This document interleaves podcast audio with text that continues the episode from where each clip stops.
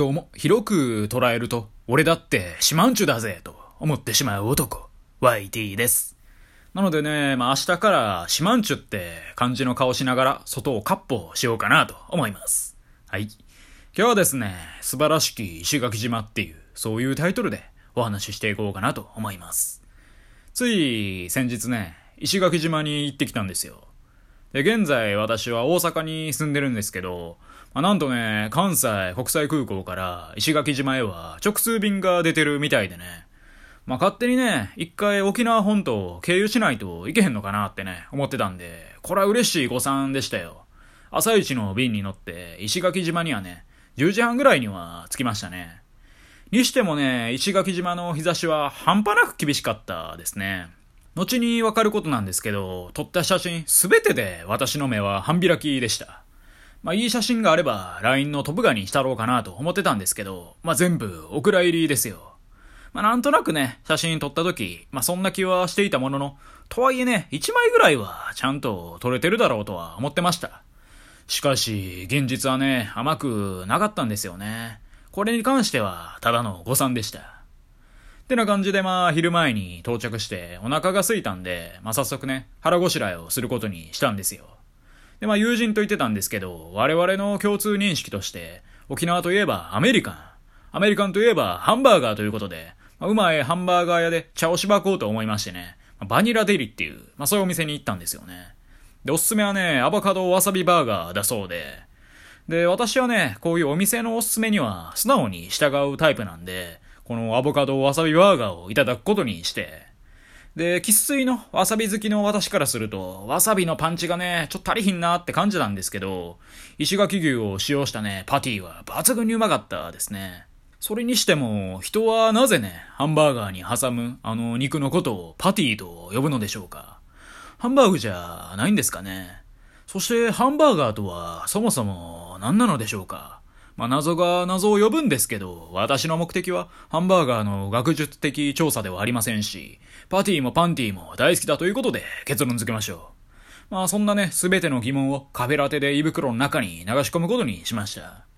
そしてね、まあ先ほどの疑問はもう12時間後にはもう私の体の中にはいませんでした。まあ濁流に流されていったことでしょうね。そしてまあ、そっから30分後ぐらいですかね。ちょっとね、小腹が空きまして。で、近くブラブラしてたらね、スパムおにぎりのお店を見つけてしまったんですよね。ポーク卵おにぎりって書いてあって、まあ、クラスのね、人気者たちが勢揃いしてるみたいな、そんなネーミングっすよね。ポークに卵におにぎり。全部ね、多分人気者じゃないですか。まあ、私のようなね、日陰者とは全然違いますよ。って誰が日陰者や？ってね。で、まあ私はね、まあスパムと卵、それにカラシナっていうね、謎の野菜が挟まったチキナーっていう、まあスパムおにぎりを食べてみることにして、でまあ食べてみると味は想像通りでしたね。まあ特に何のサプライズもない素朴な味。ただね、不思議な安堵感に包まれたんですよね。で、その安堵感の正体、なんでやってことを深掘りして考えてみると、まあ店員さんがおばちゃんだったからだなってね、思いましたね。やっぱりね、いつの時代もおばちゃんが握るおにぎり、そら最高だってことで。まあなんか噂によるとね、かの半村美法店にも、おばちゃんのおにぎりが一番落ち着くものであるってね、そう書いてあるみたいっすね。で、まあそんなこんなで、1日目はその後も、まあ近くをブラブラ散歩して、で、なんかスーパーがあったんでね、そこでビールとか小料理を買って、夜に宿で飲み食いしてたらね、終わっちゃいましたね。で、2日目。2日目はね、石垣島の自然と戯れるべく、カヤックとシュノーケリングのツアーに参加しましたよ。もう大自然を肌で体感するのは素晴らしいものですよね。まず我々はね、マングローブが両サイドを囲む川でカヤックを楽しんだんですよね。で、カヤックはね、思いのほかスイスイってね、進んでいくんですよね。やっぱりね、木々に囲まれるとパワーがみなぎる。そんな気がしないでもありません。まあ、人間をね、やめたくなったらいつか森で隠遁生活を送ろうかなと、そう思いました。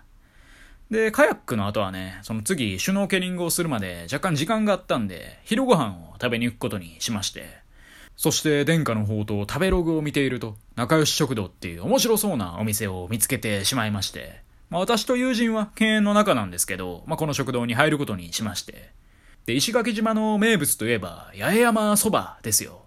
そしてこのお店でも八重山そばが人気みたいで、なのでね、私はカツカレーを食べることにしました。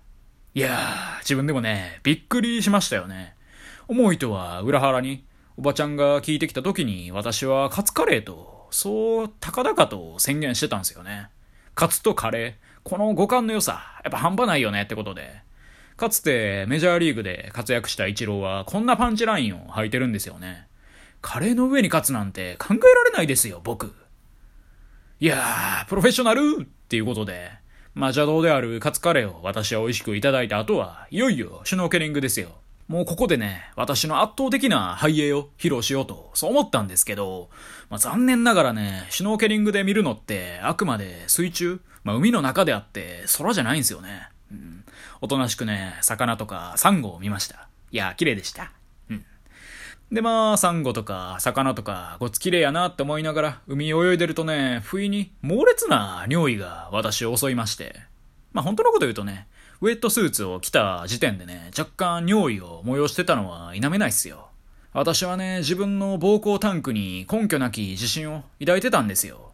しかしね、一度頭にちらついた尿意を払拭することは、まあ、たとえ釈迦であろうと難しいものでしょう。泳いでる最中にね、幾度となく思いました。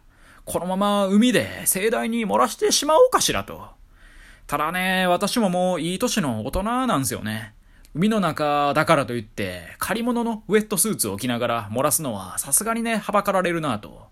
小学生の時の私なら、まあお構いなしに漏らしていたことでしょう。しかしね、大人という生き物は厄介なものです。常識という心のくさびが知らず知らずのうちに、まあ、自分の中にインストールされとるんですよね。でシュノーケリングが終わった後も、私の心はトイレでいっぱいです。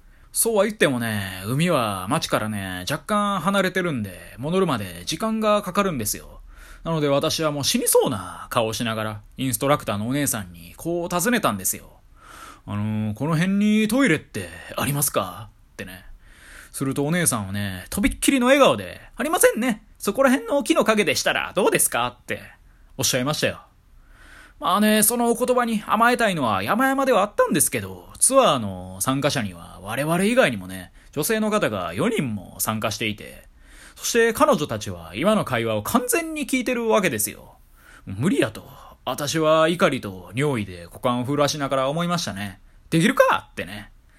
で、インストラクターのね、お姉さんが5分ほどの距離にある、まあ、簡易トイレとなんかシャワー室が併設された場所まで、まあ、車で送ってくれたんですけど、まあ、そこまでの5分間はね、まさに生き地獄でしたよ。もうね、水中でウェットスーツなんて気にせずに、もう全部ぶちまければよかったと、そう何度も思いましたよ。そして5分後ね、まあ、なんとか漏らさずに無事にね、トイレで用を足すことができて、本当に良かったですね。まあ、ここで漏らさなかったのは、今後の自分の財産になる。俺は一つ新たな壁を越えたんだ。まあ、そんな確信を得ることができただけが唯一良かったことですよね。で、この日ね、夕方以降何をしたのかは何も覚えてないですけどね。うん。暴行に全部持ってかれました。そして3日目。石垣島での日々も早いものでもう3日目ですよ。この日はね、カビラ湾ってところで海を眺めようやないかっていう、そういう話になりまして。なので朝からね、石垣島の北の方にあるカビラ湾ってとこを向かいました。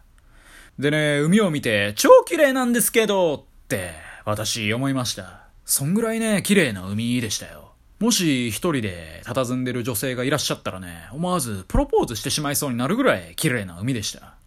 引きこもりですけど、結婚してくれますか？ってね。いやいや、今外におるやないかってね。そういう話ですけどね。ほいでね、まあ、カビラ湾からの帰り道にアイス屋さんがあって、これね、すげえ開けた山の上にあって、壮大な空と海の元で食べるアイス。これはいいですねって思いましたよ。やっぱり山の上から海を眺めて食べるアイスは爽快ですよね。まあ、どんぐらい爽快かっていうと、会社の嫌な上司のカツラがみんなの前で弾け飛んでまうぐらいの爽快感ですよね。で、この日はね、晩ご飯も豪華でしてね、石垣牛を出す焼肉屋をググってみたところ、石垣牛丸っていうね、お店を見つけまして、まあ、石垣牛はね、かなり高価なんですけど、このお店はね、かなりリーズナブルでしたね。最高に良かったです。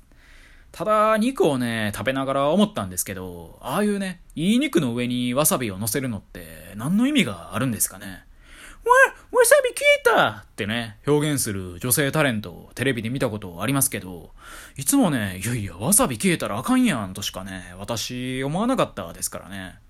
わさびってあのツンと香る感じ？普段おとなしいのに自分といる時だけはちょっときつく当たってくる女の子みたいな。そんな情緒溢れる感じを楽しみたいのに、それがそもそもないと感じてまうなら、そのわさび乗せる必要ってどこにあんねんってね、そう思うわけですよ。で、この問いに関してはね、長年にわたってミートグッバイ小池氏が研究を重ねてるそうなんですけど、未だに結論が出てないみたいです。ただ一つ言えることは、焼肉最高。